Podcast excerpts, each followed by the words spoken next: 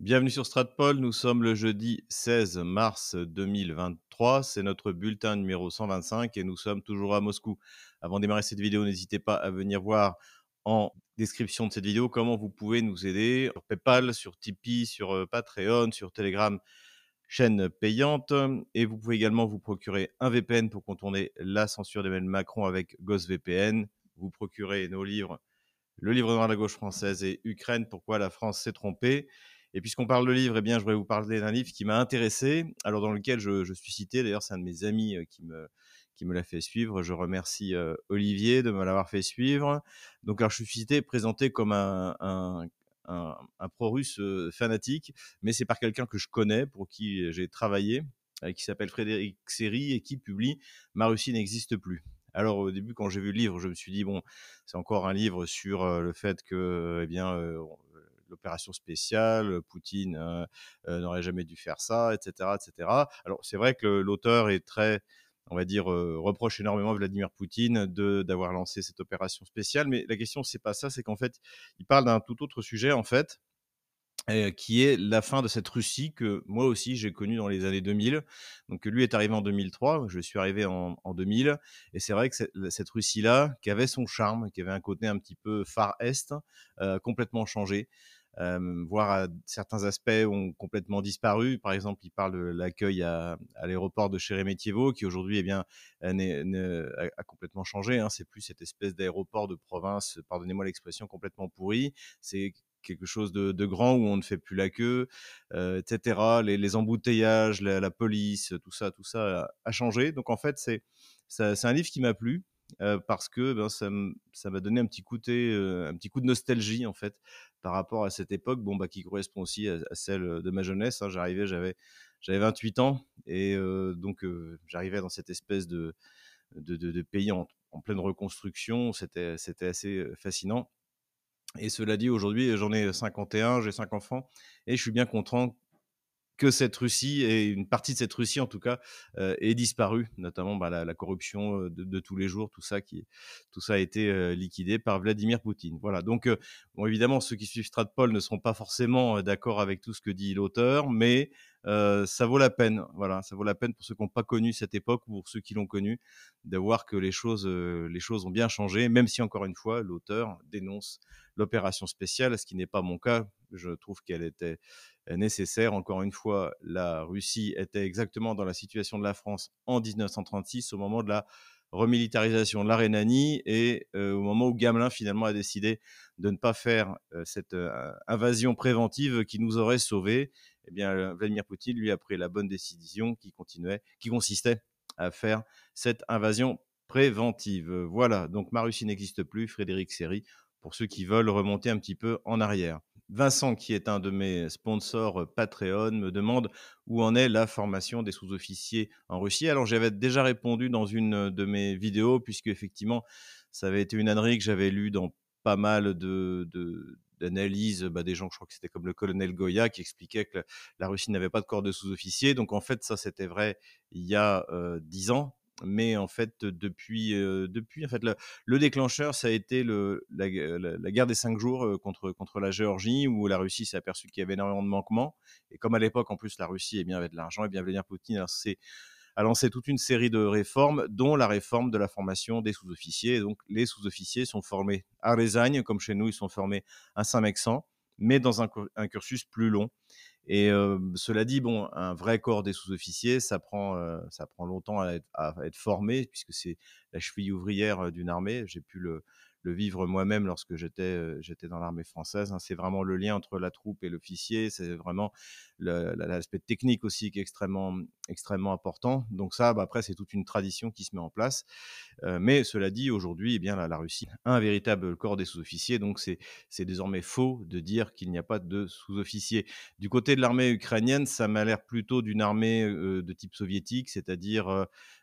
où en fait la troupe est considérée comme de la chair à canon. On le voit très bien à Artemiovsk, hein, c'est tout simplement épouvantable. Et finalement, les officiers sont là pour amener la troupe sur la ligne de combat. Et puis, la plupart du temps, d'ailleurs, ils s'en vont, hein. Les officiers ne restent pas avec la troupe. C'est les multiples témoignages qu'on a du retour du côté ukrainien.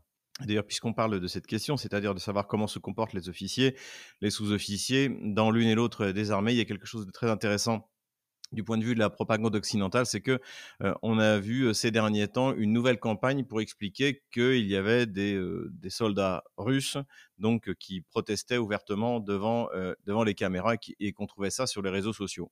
Alors en fait, tout ça c'est comme d'habitude, c'est-à-dire quand ça se passe dans l'armée kievienne, notamment kievienne, eh bien on projette ça sur l'armée russe. La grande différence, c'est qu'effectivement dans l'armée kievienne, en fait, si vous regardez dans les réseaux sociaux, moi j'en parle pas à chaque fois parce que de toute manière c'est quasiment toutes les semaines, vous avez des groupes de soldats qui, effectivement, lisent un papier de protestation en disant qu'ils sont mal équipés, qu'ils n'ont pas d'artillerie, qu'ils n'ont pas à manger, etc., etc.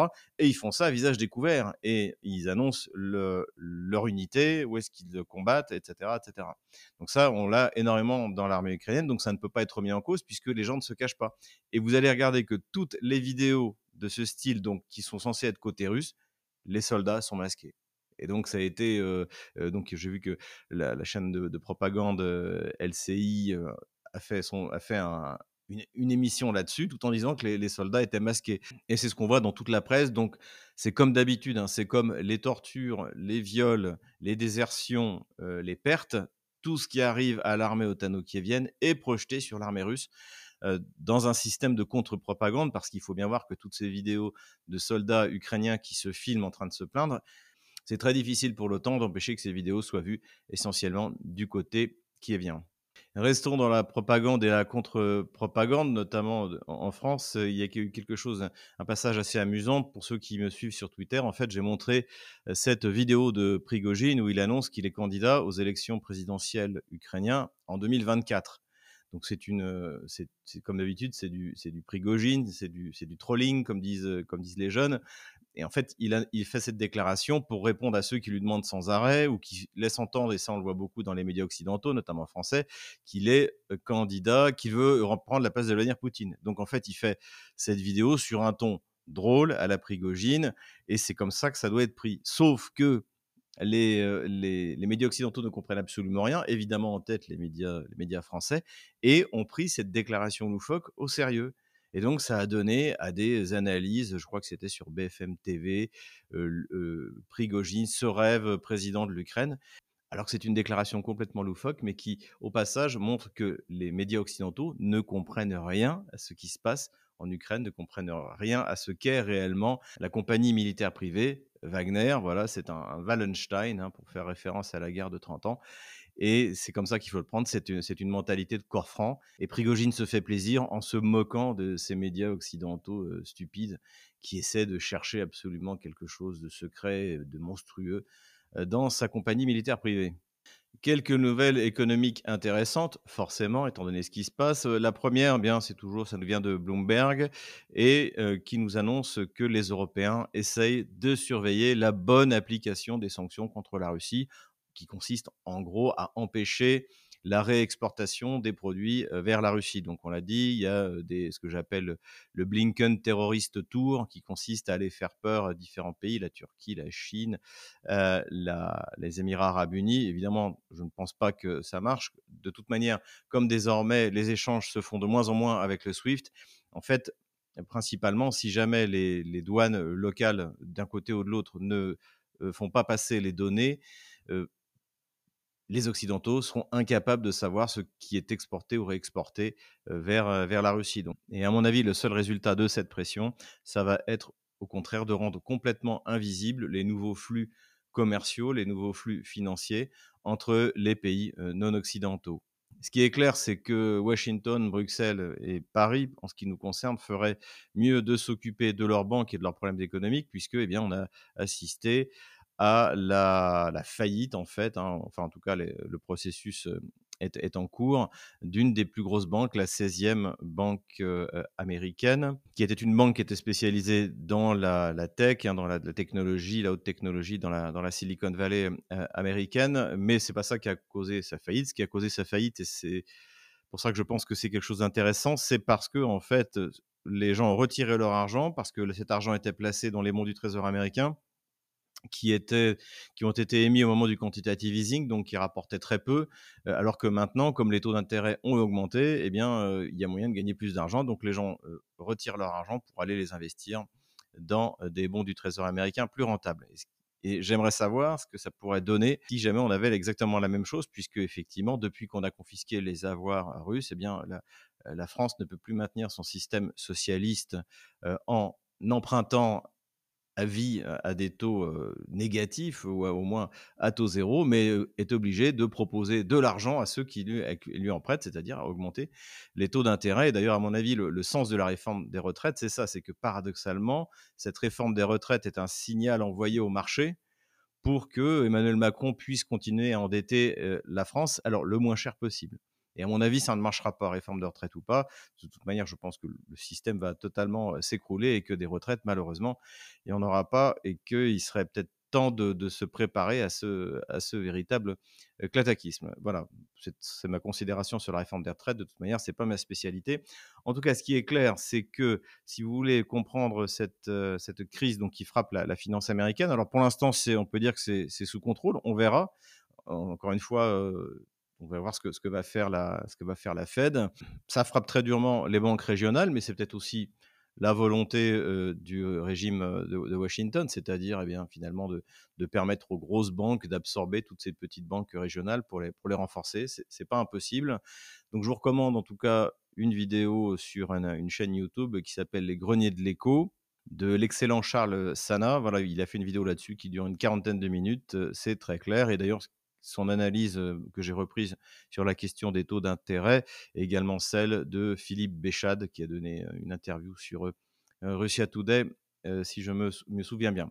Voilà donc pour la situation économique. Encore une fois, Bruno Le Maire et Emmanuel Macron feraient mieux de s'occuper de la situation de la finance française et de l'économie française plutôt que d'essayer de détruire l'économie russe. C'est quand même très très mal parti dans un sens comme dans l'autre.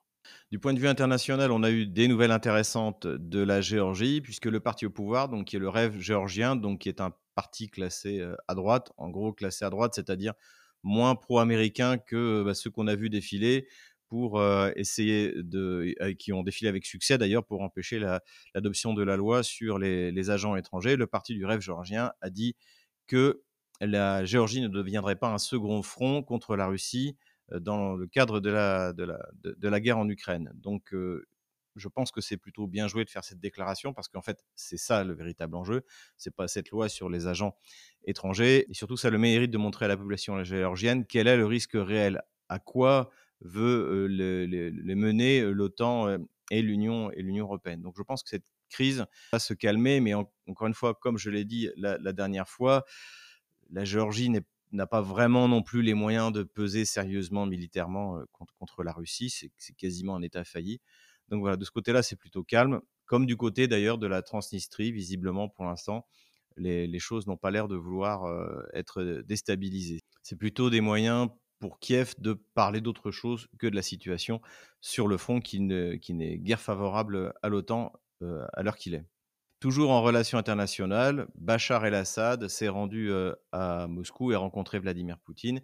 Il a dit que désormais la Syrie reconnaissait la Russie dans ses nouvelles frontières, donc depuis le référendum dont j'ai eu l'honneur d'être l'observateur, donc qui a fait que désormais, pour commencer, parce que je pense que ça ne va pas s'arrêter là, la Russie a réunifié 4 régions de la Nouvelle-Russie. Donc Bachar el-Assad a fait cette déclaration-là. Il a dit qu'il soutenait bien sûr le combat de la Russie, c'était bien sûr la moindre des choses parce que Bachar el-Assad doit sa survie politique, doit la survie d'ailleurs de la Syrie hein, à l'intervention de l'armée russe en 2015. Et ce que j'ai également apprécié, c'est que Vladimir Poutine lui a montré un respect d'égal à égal. Et quand on compare le ton méprisant qu'Emmanuel Macron ou en général la gauche française néocolonialiste, hein, rappelons encore une fois la colonisation c'est la gauche bourgeoise française, c'est Jules Ferry et Gambetta, donc c'est le droit et le devoir des races supérieures, c'est-à-dire la gauche française vis-à-vis des races inférieures, c'est-à-dire les Africains, et donc Macron est toujours dans cette approche malgré ses dénégations, et donc quand on voit le mépris avec lequel il parle aux autorités des pays africains, et quand on voit le respect qu'a Vladimir Poutine pour un président qui lui doit tout, là, on se dit on a quand même affaire à un grand chef d'État. Et c'est ce qu'on a vu lorsque Vladimir Poutine a accueilli Bachar el-Assad en le remerciant d'avoir accepté l'invitation de la Russie. J'ai trouvé ce rapport humain des deux chefs d'État exemplaires pour ce que doit être en fait une relation normale dans un monde multipolaire sur un modèle westphalien où on respecte les États, quelle que soit leur puissance. Toujours dans le cadre des relations internationales, ceux d'entre vous qui me suivent sur Twitter ou sur Telegram ont dû voir passer la photo où j'étais avec le ministre des Affaires étrangères Sergueï Lavrov, auquel j'ai pu remettre mon dernier livre, alors qui pour l'instant n'a été publié qu'en russe. C'est sur donc la crise actuelle, c'est sur ce qui s'est passé depuis 2015. Donc c'est là, ça démarre à la fin de mon dernier livre sur l'Ukraine qui a été publié en 2015, et c'est tout ce qui s'est passé depuis, avec un retour également historique. Je n'ai pas publié ce livre en français parce que l'éditeur russe le voulait absolument avant les vacances d'été, donc j'ai fait ça rapidement. En revanche, je publierai un livre d'ailleurs beaucoup plus complet en français. J'espère que je l'aurai fini au mois d'avril. Je travaille dessus, mais vous voyez par les productions sur Russia Today, hein, cadeau du 23 février pour la fête des hommes de l'équipe féminine de Russia Today. Inutile d'essayer, il n'est pas à vendre. Et donc beaucoup de productions, donc j'écris pas autant que je voudrais, je ne lis pas autant que je voudrais, mais bon, pour l'instant, il faut fournir. On n'a pas le choix. Donc voilà, soyez patients, ce livre viendra, et je l'espère encore une fois, en avril ou en mai. Mais qu'est-ce que c'était donc que cette manifestation ? Eh bien, c'était l'inauguration d'une association, d'un mouvement qui s'appelle le Mouvement international russophile, qui vise en fait à rassembler, à coordonner on va dire, les leaders d'opinion russophiles dans le monde. Donc, il y avait des gens qui venaient vraiment de tous les pays.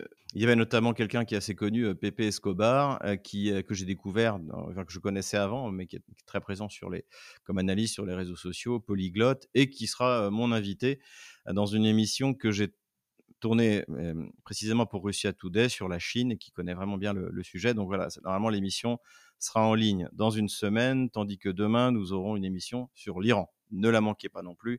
Encore une fois, inscrivez-vous. Donc, ce mouvement international russophile est organisé à la fois par le ministère des Affaires étrangères russe et en même temps par Konstantin Malofeïev, qui est un homme d'affaires bien connu en Russie pour son soutien à l'Église orthodoxe, pour son patriotisme. C'est quelqu'un que je respecte énormément, qui a une action extrêmement positive, bénéfique, qui bien sûr est sous sanction, ce qui est à mon avis un gage de crédibilité. D'ailleurs, on lui a volé 5 millions de dollars, ce qui pour lui n'est pas grand-chose, dans un tribunal des États-Unis pour les donner à l'Ukraine. Grand bien leur face. Et donc, je peux vous dire que depuis 23 ans que je suis en Russie, j'ai assisté à pas mal de mises en œuvre, de projets, etc. Mais là, ça m'a paru extrêmement sérieux. Il y a des moyens et je pense que ce mouvement a de l'avenir. On va voir ce que ça va donner. Ce que j'ai aussi extrêmement apprécié, c'est que c'est une définition positive. Russophile, ceux qui aiment la Russie. Qu'est-ce que c'est que d'être russophile ? Donc, avec tout ce que la Russie a apporté, comme la France d'ailleurs, à l'humanité, du point de vue littéraire, scientifique, humain, etc. etc. C'est un héritage assez extraordinaire. Et ça sort de tous ces mouvements anti-choses, voilà, antifa, voilà. Non, là, c'est quelque chose de positif. Et l'idée, c'est tout de même, c'est qu'en fait, aujourd'hui, c'est la Russie qui défend notre civilisation chrétienne contre la sauvagerie de la civilisation occidentale dégénérée. Encore une fois, je ne suis pas anti-Occident. J'ai grandi à l'époque de la guerre froide, donc face au bloc communiste. Et l'Occident chrétien était quelque chose en lequel nous croyions, et je pense que nous avions raison. Mais aujourd'hui, le fait est que la Russie a fait sa contre-révolution, contrairement à nous, et que ces valeurs que nous aimons, ces valeurs de défense de la famille, de la terre, de la patrie, de la lignée, tout ça, on le retrouve en Russie. C'est d'ailleurs pour ça que Washington et Bruxelles et la France macronienne lui font la guerre. Voilà, donc j'ai trouvé ça extrêmement positif. J'ai passé un bon moment et ça m'a permis, encore une fois, de remettre mon livre à Sergueï Lavrov, à Leonid Slutsky, qui lui aussi évidemment est sous sanction, qui avait organisé la visite de la prison d'Elenovka, si vous vous souvenez, qui est le président du comité des affaires internationales de la Douma, qui est francophone. Voilà, donc quelqu'un très engagé et surtout qui n'a pas peur de s'engager. La question militaire qui se pose en ce moment, c'est celle des munitions. Comme on l'a déjà dit, l'Union européenne et l'OTAN ne peuvent pas fournir les deux choses les plus importantes qu'il manque aujourd'hui à l'Ukraine, c'est des munitions et des hommes. les hommes, parce que, eh bien, il faudrait que l'Allemagne, la France mobilisent et que c'est impossible. Donc, on ne peut pas envoyer des hommes. Alors, il y aura des mercenaires. Je pense que la troisième armée qui est en train de se mettre en place sera largement encadrée par des mercenaires, mais ce ne sera pas officiellement l'OTAN.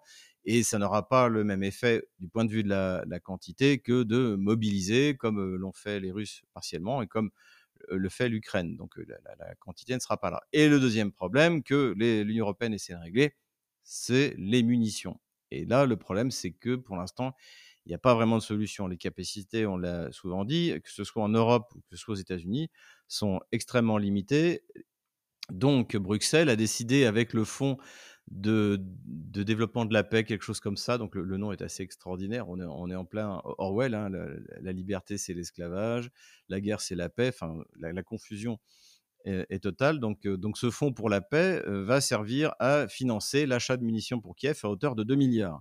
1 milliard qui servira à être donné à tous les pays qui ont livré ou qui livrent des munitions pour compenser. Et un autre milliard pour acheter des munitions là où il peut y en avoir en créant une centrale d'achat. Parce qu'en fait, les bureaucrates socialistes qui dirigent la France ou les bureaucrates tout court qui dirigent l'Union européenne, qui ne connaissent rien à l'économie réelle, se sont dit, en fait, pour réussir, on va faire comme dans la grande distribution, on va faire une centrale d'achat, donc comme ça on va faire des commandes groupées avec du volume, on pourra faire baisser les prix. Bon, pour qu'une centrale d'achat fonctionne, il faut qu'il y ait une offre et que vous puissiez mettre en concurrence les fournisseurs de munitions. Et le problème, c'est que des fournisseurs, il n'y en a pas. Ils ont voulu faire la même chose pour le gaz. Le problème, le gaz, ce n'est pas de faire une centrale d'achat, le problème, c'est qu'il n'y a pas de gaz. Et donc, en fait, c'est les fournisseurs qui font ce qu'ils veulent avec les prix. C'est eux. Et les fournisseurs vont vous dire... C'est soit du contrat à long terme, donc auquel cas c'est ce que font les Russes, dans quel cas vous avez des prix relativement bas, soit c'est les prix du marché. Et là, les prix du marché, ils sont très hauts. C'est pour ça que les boulangeries ferment en France, que les usines ferment en Allemagne, c'est exactement pour cette raison. Donc sur le premier milliard qui est censé compenser ceux qui ont déjà donné les munitions, à mon avis, la plupart des pays ont déjà donné tout ce qu'ils pouvaient, et je pense qu'aujourd'hui, il reste vraiment le minimum pour que les armées puissent continuer à fonctionner un minimum. Et pour cet autre milliard qui vise à en acheter, c'est pareil. À qui vont-ils en acheter ? C'est le problème. Et surtout, ça fait apparaître un autre problème, c'est que pour augmenter la capacité, il faut investir dans des lignes de production massive de munitions, comme à la Russie, qui permet tout d'un coup de se mettre à produire 1 million d'obus par mois, par exemple. Et tout ça, ça coûte de l'argent. Et c'est ce qu'a expliqué, c'est ce qu'a essayé d'expliquer Rheinmetall à ce pauvre Scholz. Je pense que Nexter essaie d'expliquer la même chose à Le Cornu, mais ce n'est pas dit qu'il ait compris. C'est qu'en fait, est-ce que ça vaut la peine d'investir dans une ligne de production de masse de munitions d'artillerie ou de tout ordre, de tout autre genre de munitions pour une guerre qui, vraisemblablement, sera finie en 2024 ? Donc, c'est-à-dire que ces lignes de munitions seront disponibles, on va dire, dans 1 ou 2 ans. Et la guerre sera terminée. Et qu'est-ce qu'on va en faire de ces millions de dollars investis ? Je pense qu'on parle de centaines de millions de dollars investis pour produire des munitions que plus personne n'achètera. Et donc, aujourd'hui, on en est là. La Russie est là-dessus, une fois de plus, comme dans la plupart des domaines supérieurs, parce qu'elle a gardé cette capacité. Et surtout qu'elle a une capacité de rapidement d'augmenter la production, comme l'a rappelé Vladimir Poutine le 21 février 2023. Donc voilà, c'est... Une fois de plus, c'est une réaction bureaucratique à un problème militaro-stratégique, militaro-tactique, et ça ne marchera pas. Ça ne marchera pas. Alors, on va voir ce que ça va donner. Les plus optimistes, on va dire, pro-russes, considèrent qu'en été, eh bien, l'OTAN n'aura plus de munitions, et que donc ça sonnera le glas de l'armée de l'OTAN en Ukraine. On verra bien. En tout cas, c'est pas avec ce plan de paix, de fabrication de munitions, que ça va changer grand-chose. Avant de passer à la carte militaire, quelques considérations générales. Tout d'abord sur les opérations. Bon, ce qu'on observe de plus en plus, c'est une des deux hypothèses que j'avais émises au mois de décembre, je crois, où en fait, quand on observe le style de progression de la Russie, qui rappelle beaucoup ce que faisait le général Pétain à Verdun, c'est-à-dire que on progresse, on fait des bonds pas très profonds, avec une grosse préparation d'artillerie pour limiter les pertes le plus possible. Et ensuite, on consolide et on avance, etc., etc. Donc, ce qui avait fonctionné, ce qui avait permis à la fin de la bataille de Verdun de reprendre tout ce que les Allemands avaient conquis à grands frais, eh bien de le reprendre avec un minimum de pertes. Donc aujourd'hui, c'est ce que font les Russes avec leur artillerie à 10 contre 1. Les témoignages sont là, y compris des témoignages qu'on voit dans non seulement circuler dans les réseaux sociaux ukrainiens, mais également même dans la presse anglo-saxonne. Tous les reportages aujourd'hui vont dans ce sens. Et d'ailleurs, on ne parle plus d'offensive ukrainienne dans les semaines qui viennent. Hein. Les Ukrainiens avaient annoncé une offensive cette semaine, elle n'a pas eu lieu pour les raisons évidentes, c'est-à-dire que c'est la Rasputitsa. C'est impossible de se déplacer. Et aujourd'hui, sur Politico, je crois, on a annoncé que l'offensive serait plutôt au mois de mai, au mois de juin, quand effectivement les sols seront secs. Et donc, je pense que c'est vers ça que se concentre la tactique russe, la stratégie russe, qui consiste à, dans l'immédiat, détruire le plus possible l'armée ukrainienne. Ça, c'est l'objectif qu'on a depuis le mois de juin dernier, c'est-à-dire après la prise de Lysychansk et Severodonetsk, c'est-à-dire de détruire au maximum l'armée ukrainienne. Le but, c'est pas de prendre du territoire, c'est de détruire l'armée ukrainienne et après, on ira où on voudra. C'est un peu ce que les Allemands, malheureusement, nous ont fait en 40. Ils ont détruit notre armée en la coupant de ses bases parce que c'était... Uri de Gamelin l'avait envoyé en Belgique. Et donc, après, en fait, ils ont pris Paris parce que de toute manière, il n'y avait plus d'armée pour défendre Paris, ni rien du tout d'ailleurs, à part les colonies. Donc, je pense que les Russes veulent obtenir un effet assez semblable, c'est-à-dire détruire tout le potentiel militaire de l'OTAN, parce que désormais, c'est l'OTAN hein, qui combat. Et après, aller prendre ce dont ils ont envie, à 100% la Nouvelle-Russie, et puis imposer la dénazification. La démilitarisation, ce sera déjà fait. Je pense qu'aujourd'hui, la stratégie russe, c'est d'avancer, de consolider systématiquement les lignes de défense pour encaisser la 3e armée kievienne et la 2e armée, puisque ce sera la 2e otano-kievienne. Donc voilà ce qu'on peut attendre du côté russe. Du côté ukrainien, c'est différent. Zelensky a besoin d'une victoire. Il a besoin, on va le voir, il y a eu une offensive LCI ou Dourakovlev, qui a complètement raté. Hein, ça a beaucoup rappelé les offensives ratées de tout l'été contre Kherson.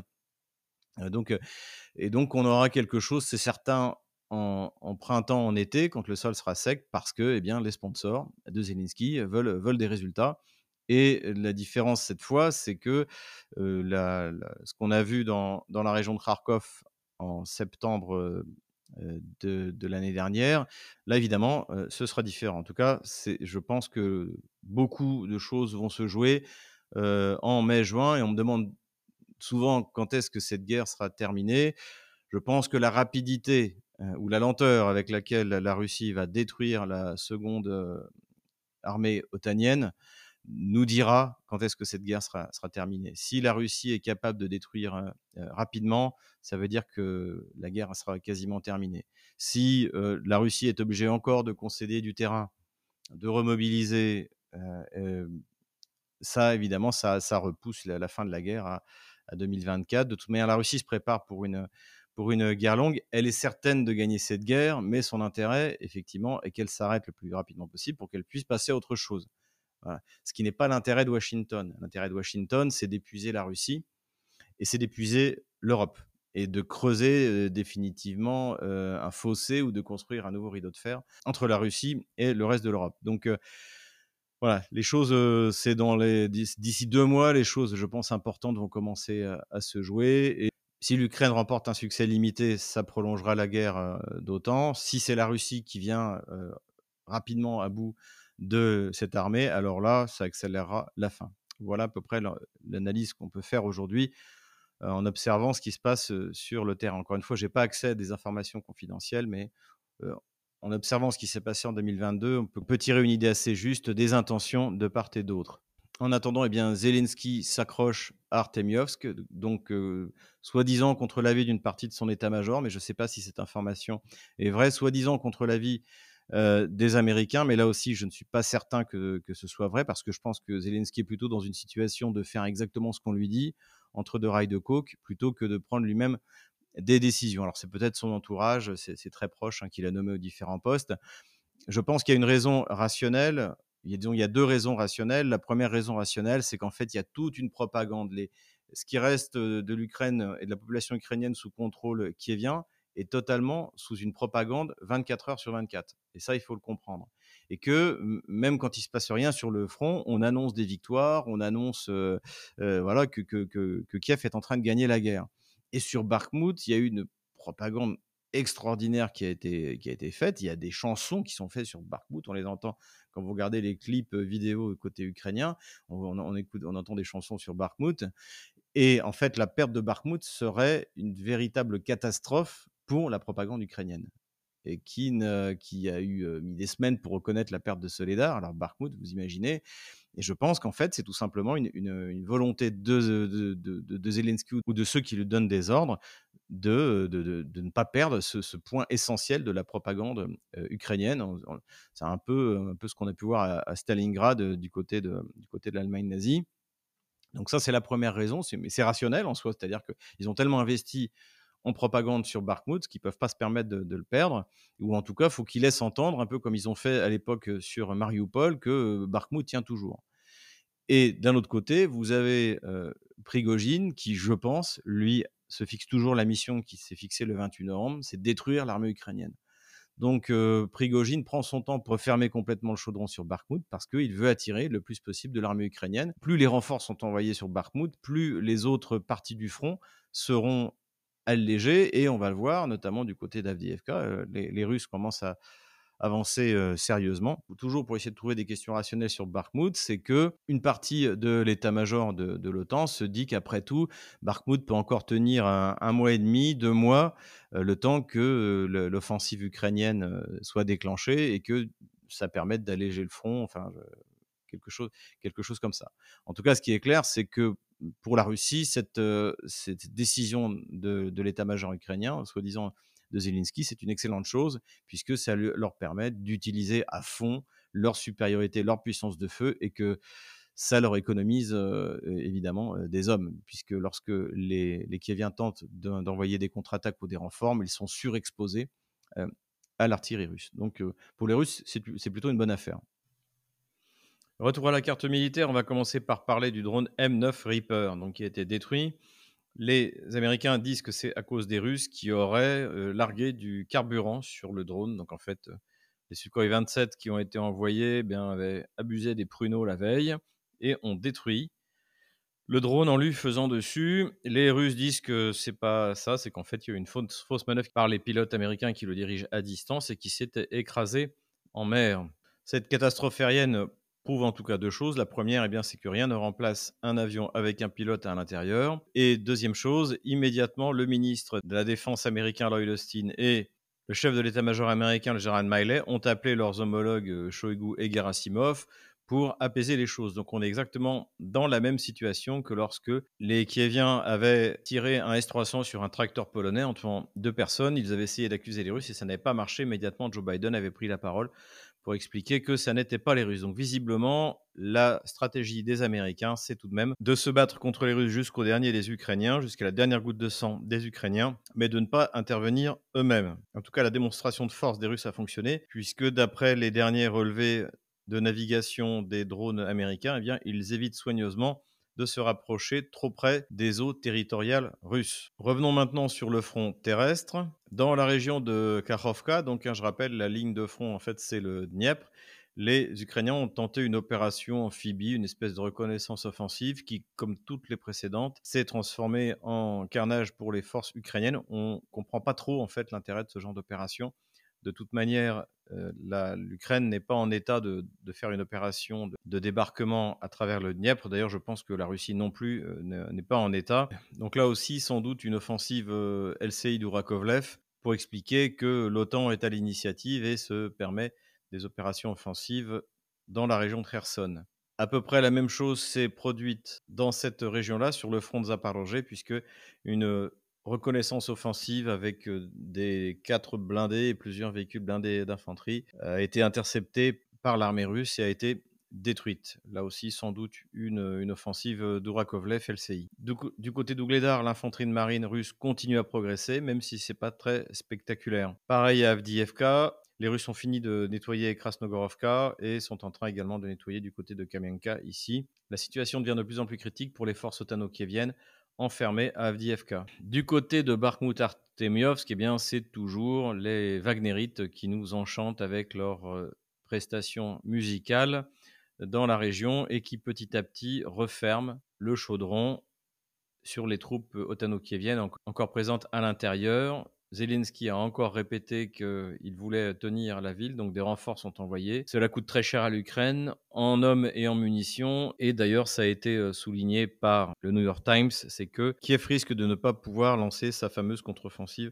au printemps. Plus au nord, nos musiciens préférés sont en train de progresser également dans la perspective de s'approcher de Slaviansk. Comme je l'avais dit il y a déjà quelques mois, une fois que cette ligne très urbanisée sera dépassée, derrière, il n'y a quasiment plus rien où s'accrocher pour l'armée ukrainienne. Donc, ni fortifications sur lesquelles les otano-kieviens pourraient s'appuyer, ni otages derrière lesquels ils pourraient se cacher. L'enjeu pour les Wagnerites, ce serait pouvoir de remonter jusqu'à Raï, Alexandrovka, et là, ça permettrait un encerclement opératif de Seversk et de son agglomération. Plus au nord, les Russes continuent à pousser et à repousser les maigres tentatives de contre-attaque des otano-kieviens. Voilà où on en est le 17 mars 2023. J'enlève la ligne de front de la semaine dernière. Voilà où nous en sommes. Voilà, j'espère que je n'ai pas été trop long dans cette vidéo.